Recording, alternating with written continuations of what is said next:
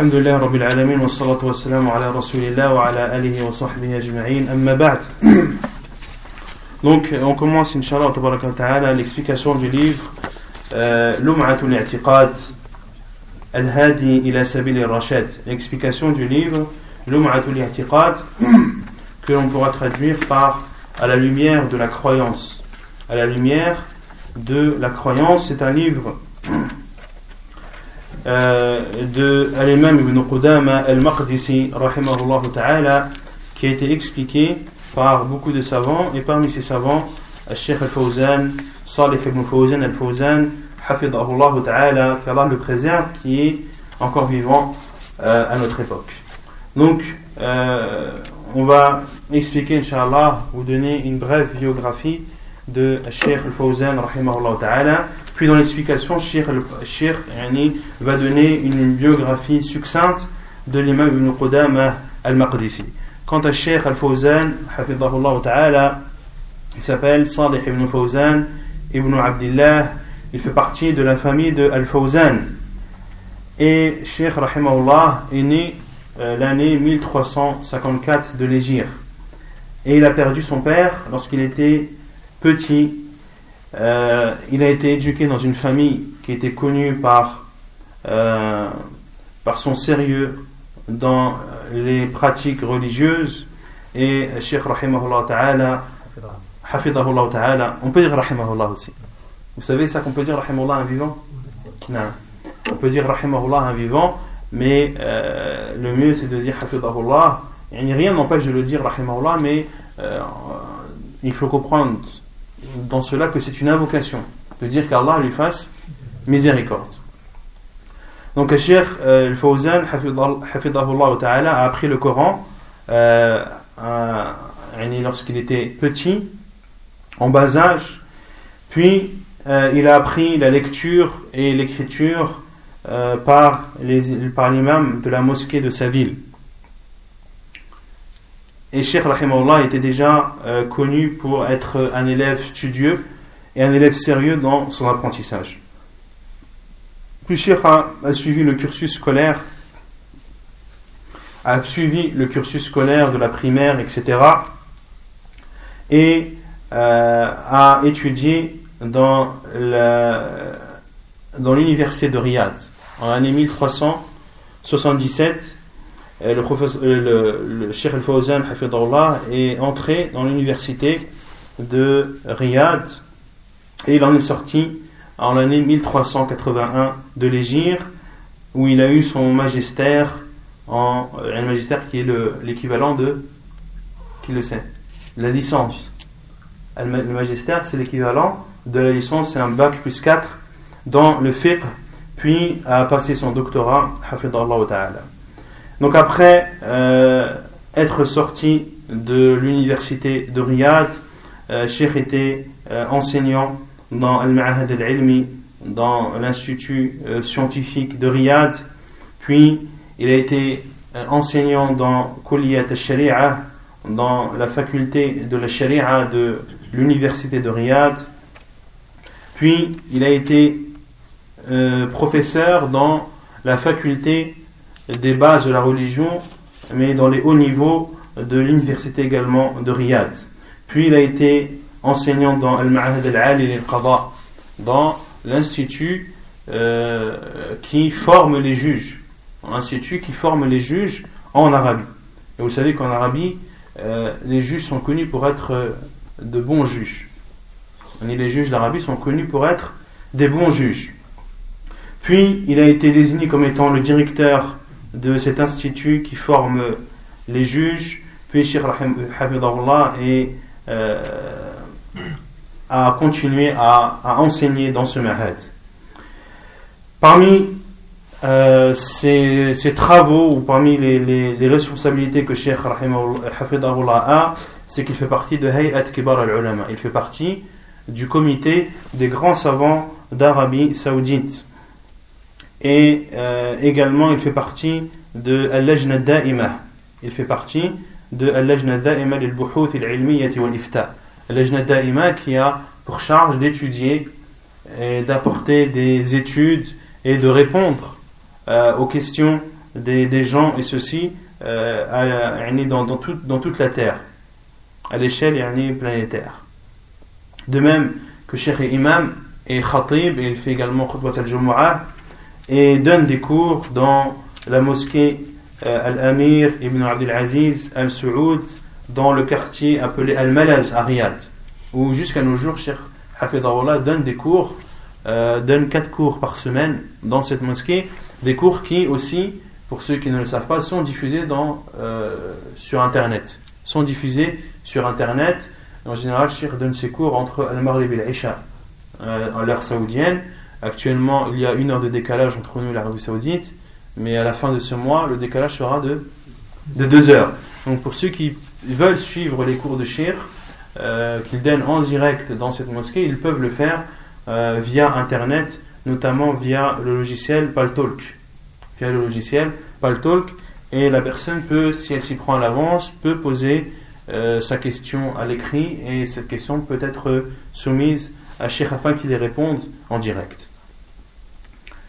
Euh, de même que Cheikh donne euh, des cours ou, ou est l'invité d'une émission de radio appelée Nourun ala Darb. Nourun ala Darb qui est une émission euh, populaire en Arabie Saoudite, que beaucoup de gens suivent et écoutent. Et à l'époque de Sheikh Ibn Baz, de Sheikh Ibn Uthaymin, il était souvent invité à cette émission où il commence par une petite allocution et par la suite ils, répondent aux questions qui leur sont posées. Donc Sheikh euh, Al-Fawzan, euh, anime également cette émission. Sans parler euh, des livres qu'il a écrit et des livres dans lesquels il a donné, où il a écrit des, des introductions, ou dans lesquels Cheikh a donné son accord ou a soutenu le livre, sont en grande quantité. Quant à ces shuyukh, euh, Cheikh Al-Fawzan, Hafidallah, euh, a eu beaucoup de mashayikh, parmi ces mashayikh, Cheikh Ibn Baz, rahimahullah, Cheikh Abdullah Ibn Humayd, rahimahullah, De même qu'il y a Cheikh Mohamed Al-Amin Al-Shinqiti, euh, rahimahullah, qui était un professeur, un des professeurs de Cheikh Fawzan. Pareil pour Cheikh Abdurrahman, Abdurazaq Al-Afifi. Tous ceux-ci font partie des grands savants d'Arabie Saoudite. De même que Cheikh Saleh ibn Abdurrahman Al-Sukayti, il y a aussi euh, Cheikh Mohammed ibn Subayl, qui est l'imam de, de la Mecque qui est un des professeurs de Sheikh al-Fawzan, euh, ta'ala, et beaucoup euh, ne connaissent pas la valeur de Sheikh Mohammed al-Subayl. Sheikh Mohammed al-Subayl est vraiment, euh, fait partie des, euh, des, des, savants d'Arabie Saoudite et fait partie des, des qui ont un très haut niveau dans la science. Même s'il est petit de taille. En islam, on ne regarde pas la taille de, de la personne. Les personnes peuvent être très petites de taille, mais ont une grande importance en islam et beaucoup de mashayikh étaient petits de taille. Cheikh Moukbel était petit de taille, Cheikh Ibn Baz aussi, Cheikh Ibn Uthaymin aussi était petit de taille. Rahimahumullah jami'a. Et Cheikh Rahimullah a beaucoup de livres, a écrit beaucoup de livres, comme je l'ai dit. A des livres qui sont diffusés partout dans le monde. Les plus connus, il y a l'Irshad et la Sahih al-I'tiqad, euh, qui est un livre sur l'Aqidah, sur le Tawhid, il y a Sharh al-Aqid al-Wasatiyya, il y a euh, dans le fiqh Al-Mulakhas al-Fiqhi, Al-Mulakhas al-Fiqhi, où Sheikh a euh, fait, euh, a rassemblé tous les chapitres du fiqh et euh, a donné les jugements de façon succincte. Et beaucoup d'autres livres que Sheikh euh, a donné.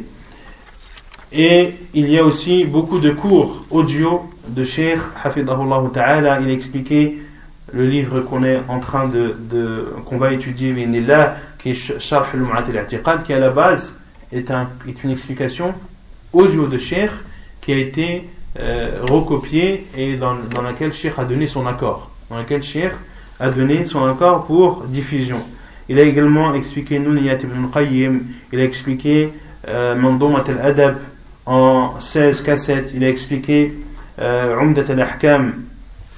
En 11 cassettes, il a expliqué Al-Usul al-Talata, il a expliqué Al-Aqid al-Tahawiyya, il a expliqué Kashf Shubuhat. En 9 cassettes, il a expliqué Al-Aqid al-Wasitiyya en 31 cassettes.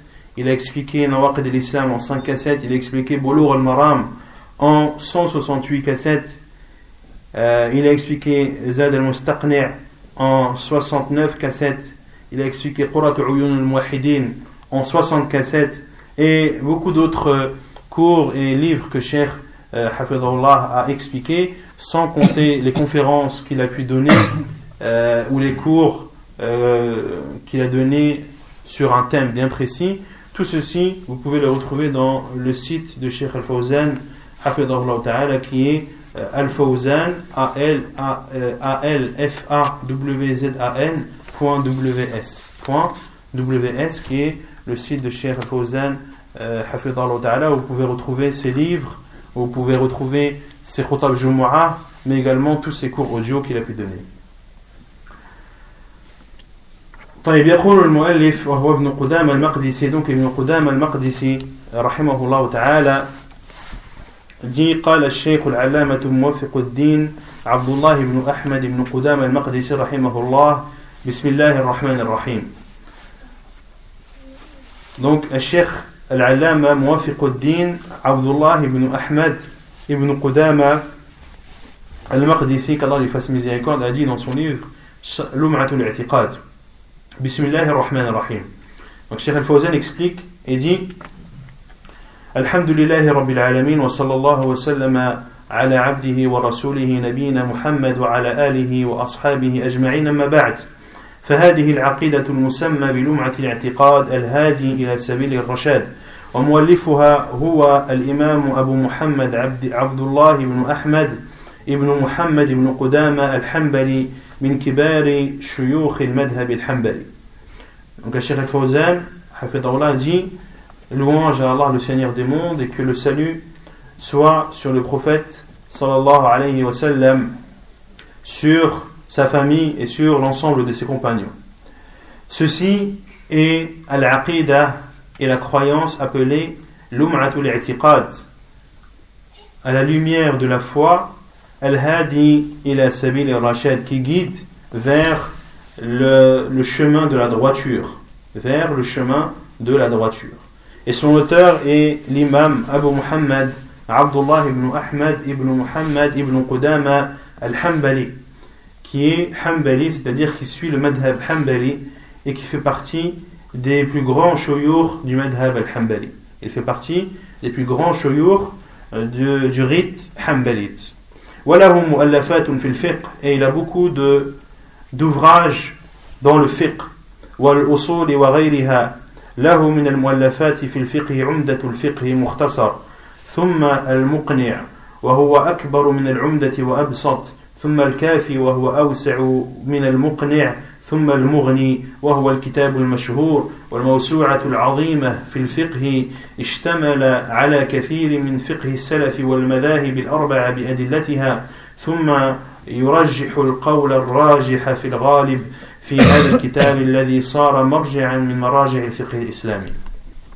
Et l'imam Ibn Qudam, a beaucoup d'ouvrages, que ce soit dans le fiqh ou autre que le fiqh.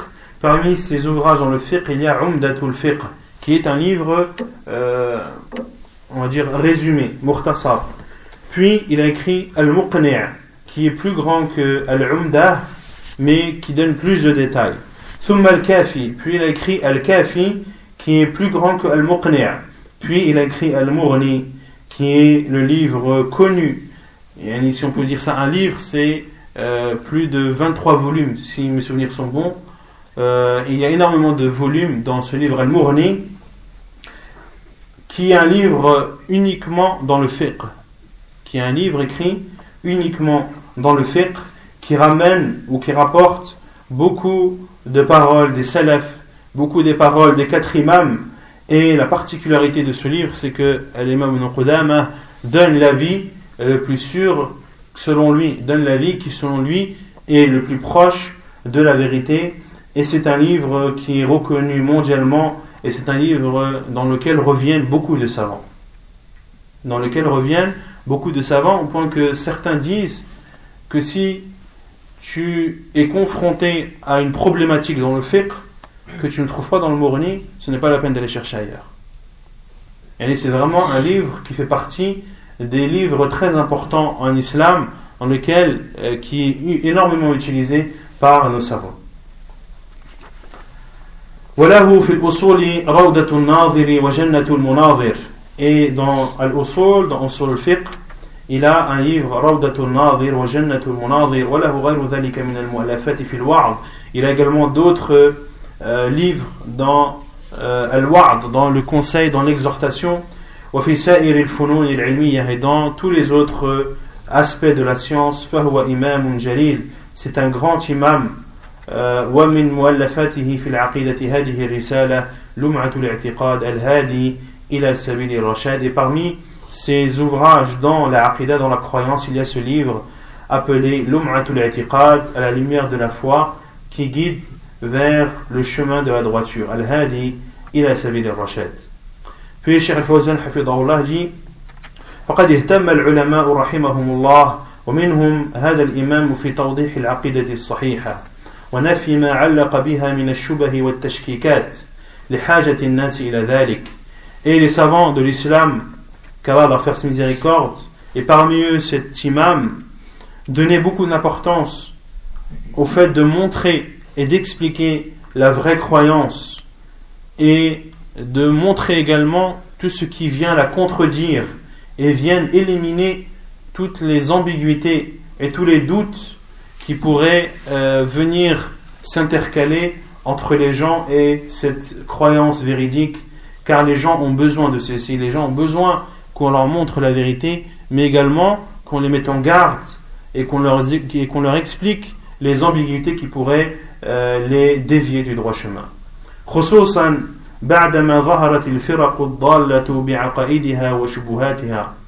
Et ceci d'autant plus lorsque sont apparus en islam ces groupes égarés qui nous apportent des croyances fausses et qui ne se contentent pas d'apporter uniquement ces croyances fausses, mais entourent toutes ces croyances d'ambiguïté qui peuvent dévier le musulman.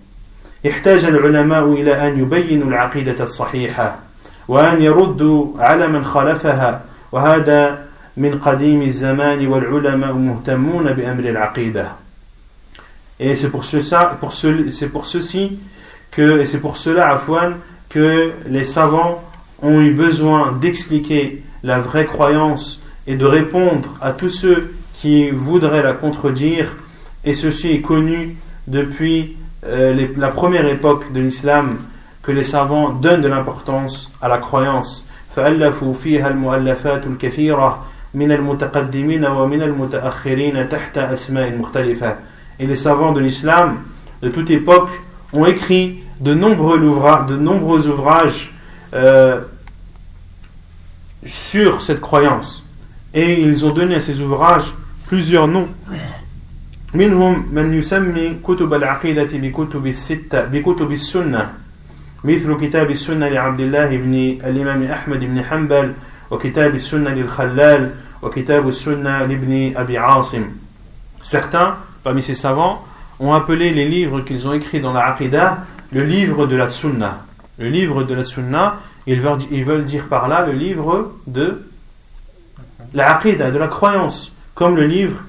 comme a dit Sheikh Al-Fawzan, parmi ces exemples, le livre de la Sunna de Abdullah ibn al-Imam Ahmed ibn Hanbal.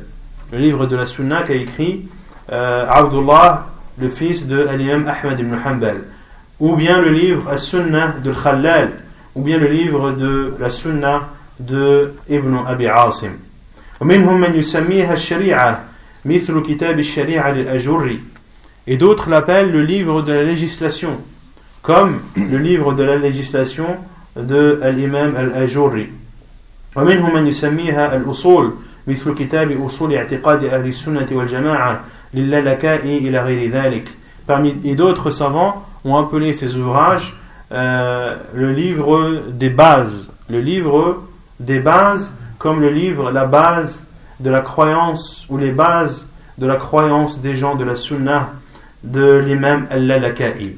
ومنهم من يسميها بالتوحيد مثل كتاب التوحيد لابن خزيمة وكتاب التوحيد لابن منده وكتاب التوحيد لشيخ الإسلام المجدد الشيخ محمد بن عبد الوهاب. نعم؟ ابن منده منده. نعم منده.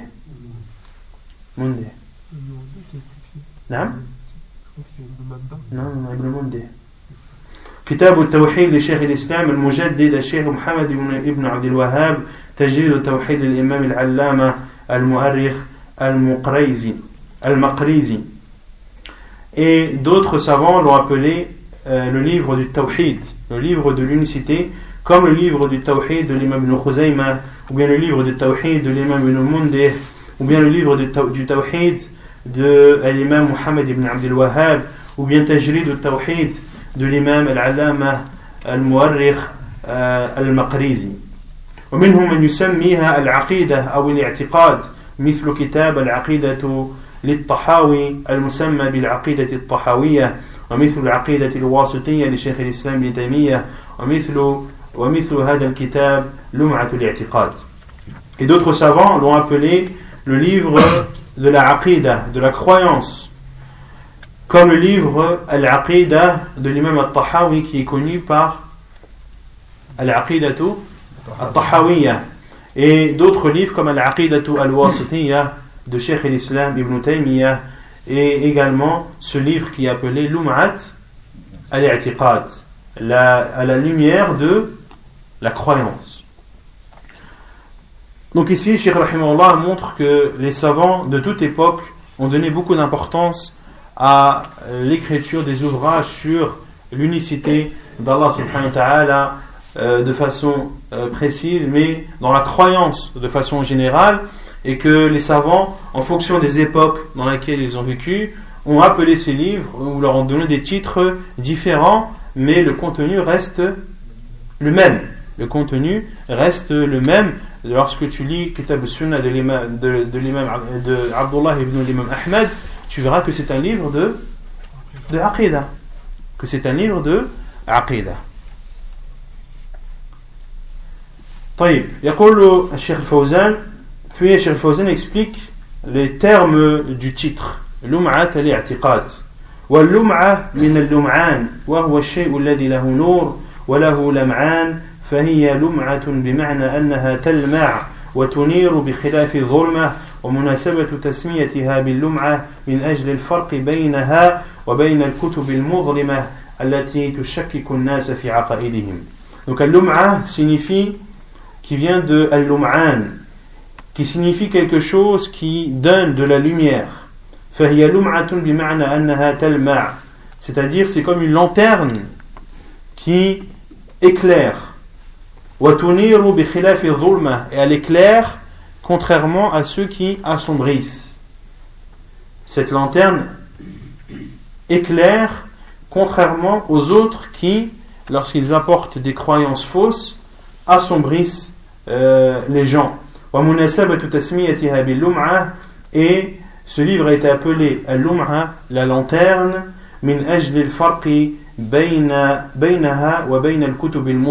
Ceci pour différencier ce livre des livres qui assombrissent, car ils, car ils sont pleins d'ambiguïté qui donnent le doute aux gens dans leur croyance. Un livre qui met des doutes aux gens et aux musulmans en général, ce n'est pas un livre qui éclaire, mais c'est un livre qui assombrit et qui met les gens dans les ténèbres de l'ignorance et de l'égarement. Quant à la vérité, c'est de la lumière qui éclaire et qui, euh, et qui, et qui montre aux gens la voie véridique à suivre. والاعتقاد مصدر اعتقد وهو اليقين الجازم الذي يعتقده القلب ويسمى بالإيمان فالاعتقاد والإيمان بمعنى واحد Et al-i'tiqad, la croyance, signifie la certitude qui ne laisse aucun doute que croit le cœur. Wa yusamma bil iman et la croyance est aussi appelée la foi. La croyance est aussi appelée la foi. فالاعتقاد والإيمان بمعنى واحد. La croyance et la foi ont le même sens. ولهذا يقول جبريل عليه السلام للنبي صلى الله عليه وسلم أخبرني عن الإيمان قال الإيمان أن تؤمن بالله وملائكته وكتبه ورسله واليوم الآخر وتؤمن بالقدر خيره وشره C'est pour cela que Jibril alayhi salam a dit au prophète sallallahu alayhi wa sallam Informe-moi sur la foi. Et le prophète sallallahu alayhi wa sallam lui a répondu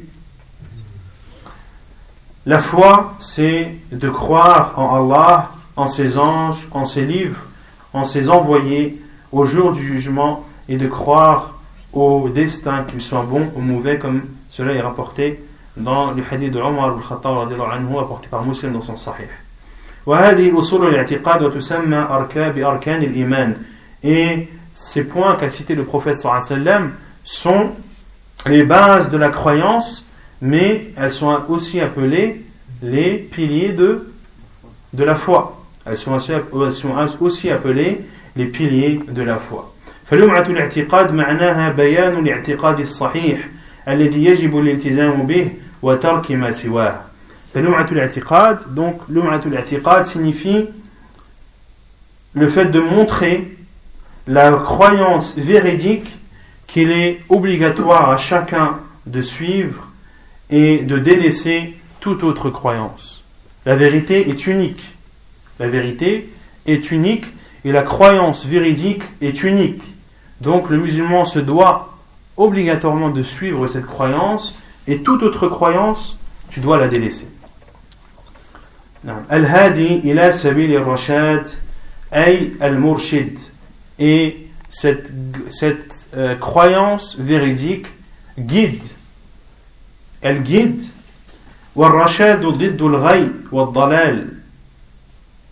guide vers le chemin de la droiture.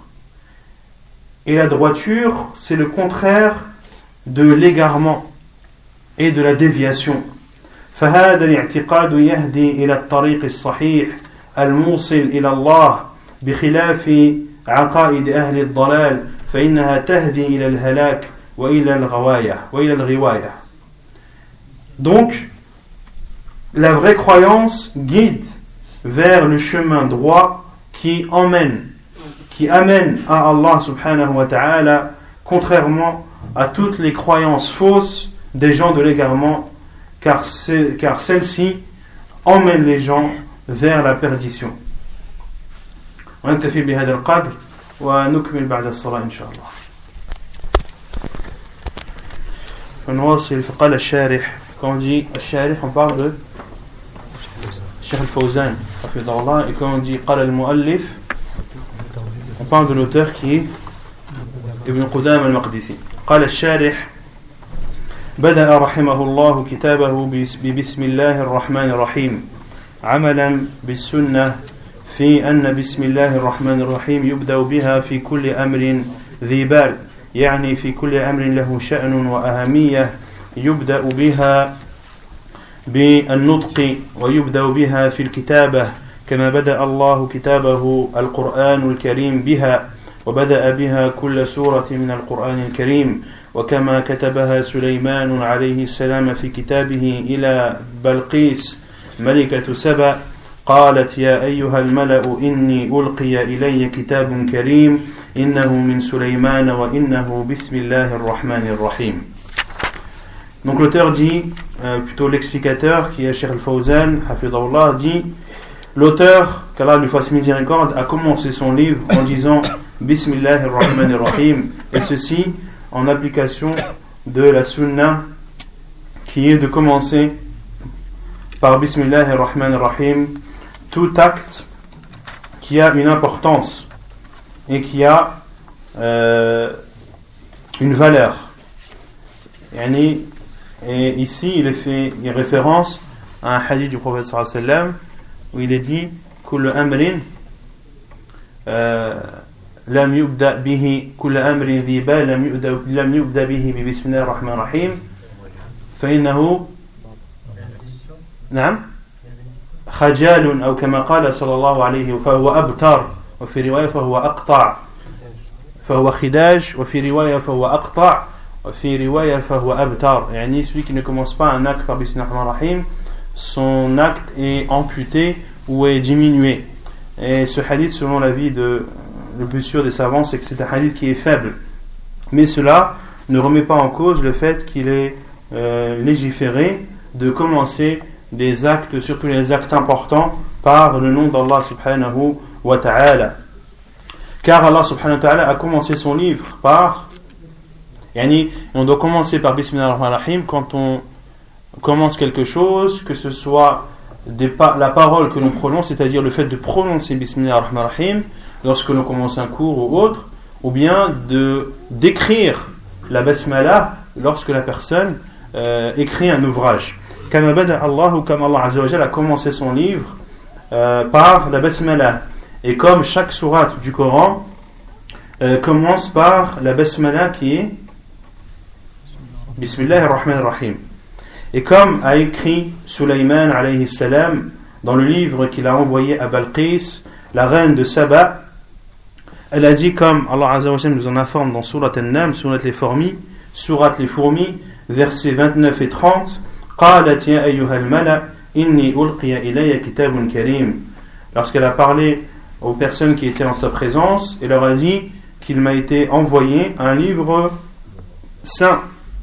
innahu min Sulaiman il provient de Sulaiman wa innahu bismillahir rahmanir rahim et il a été entamé c'est-à-dire cette lettre a été entamée ou ce livre a été entamé par bismillahir rahmanir rahim وهي آية من كتاب الله لأنها نزلت مع القرآن فهي آية من كتاب الله Et Bismillah ar-Rahman ar-Rahim fait partie ou est un verset parmi les versets du Coran.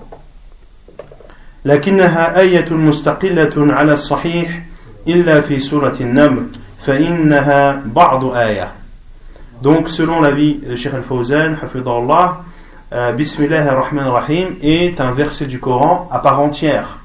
Est un verset du Coran à part entière qui vient ouvrir chaque surat du Coran hormis surat At-Tawbah, surat le repentir qui ne commence pas par Bismillah ar-Rahman ar-Rahim. Sauf dans surat An-Naml où Bismillah ar-Rahman ar-Rahim n'est pas un verset à part entière mais fait partie d'un verset.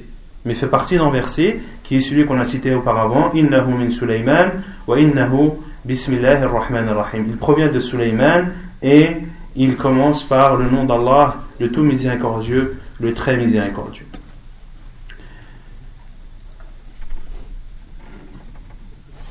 إلا في سورة النمل فإنها بعض آية وإلا فهي آية مستقلة ليست من الفاتحة ولا من غيرها من السور Donc ici, Cheikh dit que la basmala ne fait pas partie de Surat al-Fatiha, mais est un verset à part entière. ولا من غيرها من السور وإنما تقرأ قبل السورة ليست من سورة معينة إلا في النمل فهي بعض آية. وقوله بسم الله الجار والمجرور متعلق بمقدر تقديره أستعين ببسم الله أو أتبرك ببسم الله. والاسم مأخوذ من السمو وهو الارتفاع من السمو وهو الارتفاع أو من السمة وهي العلامة وهو ما يتميز به الشيء فإن الله عز وجل وضع الأسماء وعلمها آدم كما قال تعالى وعلم آدم الأسماء كلها أسماء الأشياء فكل شيء له اسم يتميز به Et la parole d'Allah Azzawajal, Bismillah, par le nom d'Allah. Et il y a ici un sens yani, euh, caché, un sens caché. Lorsque l'on dit Bismillah, il y a un sens caché qui veut dire Asta'inu Bismillah, c'est-à-dire je demande l'aide d'Allah subhanahu wa ta'ala à travers son nom. Lorsque tu dis Bismillah ar-Rahman ar-Rahim ou Bismillah avant d'écrire, le Bismillah signifie que tu demandes à Allah subhanahu wa ta'ala de t'aider à travers son nom. De t'aider à travers son nom. Et le terme ism en arabe vient du mot as qui signifie l'élévation, quelque chose de haut. Ou qui provient du mot as-sima, qui signifie euh, un emblème ou un signe. Et c'est la chose, ou c'est ce qui caractérise une chose. Donc un nom, en arabe, c'est ce qui caractérise une chose. Allah subhanahu wa ta'ala a défini les noms آدم et les a enseignés à Adam alayhi salam comme l'a dit Allah subhanahu wa ta'ala الأسماء كلها et Allah subhanahu wa ta'ala a enseigné à Adam alayhi salam tous les noms chaque chose a un nom et Allah a enseigné chaque nom à Adam alayhi salam أسماء الأشياء فكل شيء له اسم يتميز به toute chose a un nom qui le différencie et qui le caractérise des autres choses. Donc un nom en arabe c'est ce qui caractérise une chose. وقوله بسم الله اسم مضاف والله اسم مضاف والله مضاف إليه والمراد جميع أسماء الله Lorsque tu dis Bismillah par le nom d'Allah, c'est-à-dire par tous les noms d'Allah. Par tous les noms d'Allah, par l'ensemble des noms d'Allah. Car ici, euh, le nom est indéfini, il n'est pas défini. Et une chose qui est ajoutée à une autre ou qui est attribuée à une autre, lorsqu'elle est indéfinie, elle veut dire toutes ces choses. Bismillah, par euh, le nom d'Allah, c'est indéfini, donc cela signifie par tous les noms d'Allah. فقوله بسم الله أي بجميع أسماء الله أستعين بها وأتبرك بها Donc lorsque tu dis Bismillah, c'est-à-dire que par l'ensemble des noms d'Allah, je demande l'aide et par l'ensemble des noms d'Allah, je demande la bénédiction.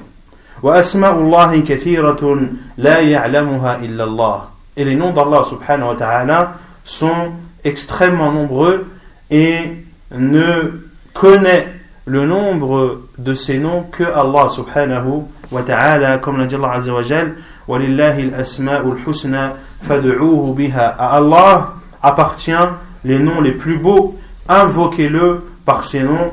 Alladhina yulhiduna fi et délaissez ceux qui changent ou qui dévient dans les noms d'Allah, ils seront récompensés par ce qu'ils faisaient. Wallahu, donc les noms d'Allah Azzawajal sont, seul Allah subhanahu wa ta'ala les connaît dans leur totalité. Pour cela que on, voit l'erreur de ceux qui restreignent le nombre d'Allah subhanahu wa ta'ala à, à 99. Les noms d'Allah subhanahu wa ta'ala sont beaucoup plus nombreux que 99. Qui connaît la preuve de cela? Non. C'est euh, le prophète sallam, il aura, Allah va lui accorder l'intercession et il va lui apprendre des, des, des noms qu'il ne connaissait pas. Allah alam, je ne sais pas ça. il y a une, une invocation que le professeur sallam disait qui nous prouve que les noms d'Allah subhanahu wa ta'ala sont innombrables et que seul Allah azawajal connaît leur quantité. Non Allahumma, une invocation que le professeur Hassan avait l'habitude de dire Allahumma inni as'aluka bikulli ismin huwa. Oh Allah, je te demande par tous les noms qui t'appartiennent. Sammayta bihi nafsak, que tu as attribué à, toi-même, ou ou fi kitabik, ou bien que tu as révélé dans ton, dans ton livre, ou ou allamtahu ahadan min khalqik, ou bien des noms que tu as enseignés à certaines de tes créatures. Ou bien que tu as gardé secret dans le monde invisible ou que tu as gardé secret dans le monde invisible. Il y a donc des noms d'Allah subhanahu wa ta'ala qui sont dans le monde de l'invisible et que personne d'autre qu'Allah subhanahu wa ta'ala ne connaît. Autrement dit, on ne peut pas les restreindre à 99. Ceci est une erreur. Non. Le nom aussi du, du djinn de Suleiman qui a dit, euh, qui a invoqué Allah d'un nom que d'un nom parfait d'Allah. Non. Il est cité ou? Il rentre dans la parole du professeur ou bien les noms que tu as enseignés à une de tes créatures. Et les djinns sont des créatures d'Allah subhanahu wa ta'ala. والله علم على الذات المقدسة لا يسمى بهذا الاسم إلا هو سبحانه وتعالى. Et Allah, c'est un emblème qui caractérise euh, l'essence divine. C'est un nom qui caractérise l'essence divine et personne ne doit être appelé Allah sauf Allah subhanahu wa ta'ala. فلا يطلق هذا الاسم vous l'avez pas ça Si, si. vous l'avez La dernière feuille. La, c'est la dernière. ça. la page 23 vous l'avez Oh, non. Non. فلا يطلق هذا الاسم الله إلا عليه لأن الله من الألوهية le nom Allah ne doit être euh, utilisé que pour Allah subhanahu wa ta'ala car Allah provient de al-uluhiyya ça vient du terme du verbe alaha qui veut dire adorer et Allah c'est al-ma'louh Allah c'est celui qui est adoré donc je ne peux pas appeler quelqu'un d'autre qu'Allah Allah وهي العبودية c'est l'adoration d'Allah subhanahu wa ta'ala فهو المعبود سبحانه وتعالى المألوه الذي تألهه القلوب وتحبه إجلالا وتعظيما et Allah subhanahu wa ta'ala c'est celui qui mérite le seul d'être adoré et c'est celui que les cœurs adorent et vénèrent et c'est lui uniquement que les cœurs doivent aimer euh, et vénérer Ar-Rahman Ar-Rahim Ar-Rahman Ar-Rahim le, miséric- le tout miséricordieux le très miséricordieux قال الشارح اسمان من أسمائه سبحانه وتعالى يتضمنان الرحمة والرحمة صفة من صفاته سبحانه وتعالى تليق بجلاله والرحمن أيضا لا يسمى به إلا الله. وأما الرحيم قد يسمى به بعض الخلق كما في قوله تعالى في وصف نبيه صلى الله عليه وسلم بالمؤمنين رؤوف رحيم. Concernant Ar-Rahman Ar-Rahim, le tout miséricordieux, le très miséricordieux, ce sont deux, deux noms parmi les noms d'Allah subhanahu wa ta'ala qui signifient la miséricorde ou qui comportent la miséricorde.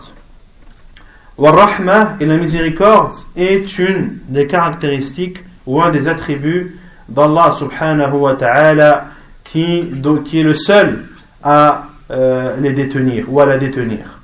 Wa-Rahmanu et le nom Ar-Rahman, seul Allah subhanahu wa ta'ala doit être nommé ainsi. Seul Allah subhanahu wa ta'ala doit être nommé par Ar-Rahman. Amma Ar-Rahim, qad yusamma bihi ba'dul khalq. Quant au terme Rahim, des êtres humains ou des créatures, des créatures peuvent être appelés Rahim, comme cela est cité dans le Coran lorsqu'Allah subhanahu wa ta'ala décrit parmi les caractéristiques de son prophète sallallahu alayhi wa sallam lorsqu'il dit لقد كان لكم في رسول الله أسوة حسنة euh, لقد جاءكم رسول من أنفسكم un prophète est venu parmi vous عزيز عليه ما عنتم euh, يعني le dérange ceux qui vous dérangent عزيز عليه ما عنتم حريص عليكم et il a la volonté et la motivation de vous guider bil ra'ufun rahim et il est envers les croyants doux et miséricordieux. Allah, Allah parle de qui? Du prophète sallam et il le décrit comme étant doux et comme étant miséricordieux. Donc on dit de ce verset qu'il est autorisé à quelqu'un de s'appeler Rahim, comme il est autorisé à quelqu'un de s'appeler Karim. D'accord? Euh, etc. Quant à Rahman, c'est un nom qui est propre à Allah subhanahu wa ta'ala. والرحمن أعم من الرحيم لأن الرحمن رحمة عامة لجميع المخلوقات وأما الرحيم فهو رحمة خاصة بالمؤمنين كما في قوله تعالى وكان بالمؤمنين رحيما Et Ar-Rahman est un terme qui est plus vaste que Ar-Rahim. Car Ar-Rahman signifie celui qui accorde une miséricorde générale à l'ensemble des créatures. Quant à Ar-Rahim, c'est une miséricorde qui est propre aux croyants, comme l'a dit Allah subhanahu wa ta'ala dans le Coran, وَكَانَ بِالْمُؤْمِنِينَ رَحِيمًا Et il est envers les croyants miséricordieux. Qui, Allah subhanahu wa ta'ala, est Rahim envers qui Envers Al-Mu'minin. Donc, c'est une caractéristique ou c'est une miséricorde qui est propre aux croyants et à personne d'autre. Quant à la miséricorde générale, elle entre ou elle intervient dans l'essence du nom d'Allah subhanahu wa ta'ala qui est Ar-Rahman. فهما اسمان عظيمان يتضمنان وصف الله تبارك وتعالى بالرحمة ce sont donc deux noms qui sont immenses et qui contiennent la, le, le, le, fait qu'Allah subhanahu wa ta'ala est caractérisé par une miséricorde euh, qui convient à Allah subhanahu wa ta'ala. بدأ بالحمد بعد بسم الله الرحمن الرحيم فقال الحمد لله. وهذا أيضا من السنة أن يبدأ الكلام بالحمد بالحمد لله كما كان النبي صلى الله عليه وسلم يفعل ذلك وكما بدأ الله كتابه به الحمد لله رب العالمين في سورة الفاتحة. Puis l'explicateur, Cheikh Al-Fawzan, dit Puis l'auteur a commencé par la louange d'Allah subhanahu wa ta'ala après avoir cité Bismillah ar-Rahman ar-Rahim et l'auteur a dit Alhamdulillah. La louange appartient à Allah. Wahada, et ceci fait partie également de la sunna du prophète sallallahu alayhi wa sallam de commencer sa parole par la louange d'Allah subhanahu wa ta'ala comme avait l'habitude de le faire le prophète sallallahu alayhi wa sallam et comme l'a fait Allah dans le Coran lorsqu'il a commencé surat al-Fatiha par Alhamdulillahi Rabbil Alamin la louange louange à Allah le Seigneur des mondes والحمد معناه الثناء فالله جل وعلا يثنى عليه ويحمد لذاته ولأسمائه ولصفاته ولأفعاله جل وعلا Et Alhamdu, la louange signifie l'éloge, signifie l'éloge, car Allah subhanahu wa ta'ala euh, doit, on doit lui faire les éloges. Et Allah subhanahu wa ta'ala est remercié et doit être remercié pour ses noms, ses attributs et tous ses actes. Par ses noms, ses attributs et tous ses actes. Car les noms d'Allah subhanahu wa ta'ala sont issus de caractéristiques, de caractères d'Allah azza wa jal. Et ces attributs d'Allah subhanahu wa ta'ala sont ressentis chez l'être humain directement. Allah subhanahu wa ta'ala est appelé Ar-Rahman. De Rahman en découle Ar-Rahma, la miséricorde.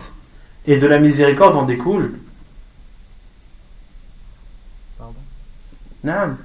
En découle l'entrée au paradis. Est-ce que quelqu'un peut rentrer au paradis sans la miséricorde d'Allah subhanahu wa ta'ala Donc il faut remercier Allah subhanahu wa ta'ala pour ses noms et attributs. Car leurs effets sont ressentis directement chez les créatures. Vous avez compris ou pas طيب وقوله الحمد الألف واللام للاستغراق أي جميع المحامد لله عز وجل فهو المستحق للحمد على الإطلاق والحمد أعم من الشكر لأن الشكر يكون على الأفعال فقط وأما الحمد فيكون على أوسع من ذلك على الذات وعلى الأسماء والصفات والأفعال Et Alhamdu est précédé de Alif et de Lam qui définit, qui montre que c'est un nom défini. C'est-à-dire que l'ensemble des louanges doivent être adressées à Allah subhanahu wa ta'ala, car c'est le seul qui mérite d'être loué subhanahu wa ta'ala. Et Alhamdu a'amu min shukr Et la louange est plus vaste que le remerciement. لأن الشكر يكون على الأفعال فقط لأن الشكر يكون على الأفعال فقط وأما الحمد فيكون على أوسع من ذلك على الذات وعلى الأسماء والصفات والأفعال La louange est plus vaste que le remerciement car le remerciement du serviteur envers son Seigneur a lieu après les actes d'Allah subhanahu wa ta'ala. Lorsque Allah subhanahu wa ta'ala t'accorde une science bénéfique, cette science, tu l'as eue car Allah subhanahu wa ta'ala te l'a accordée.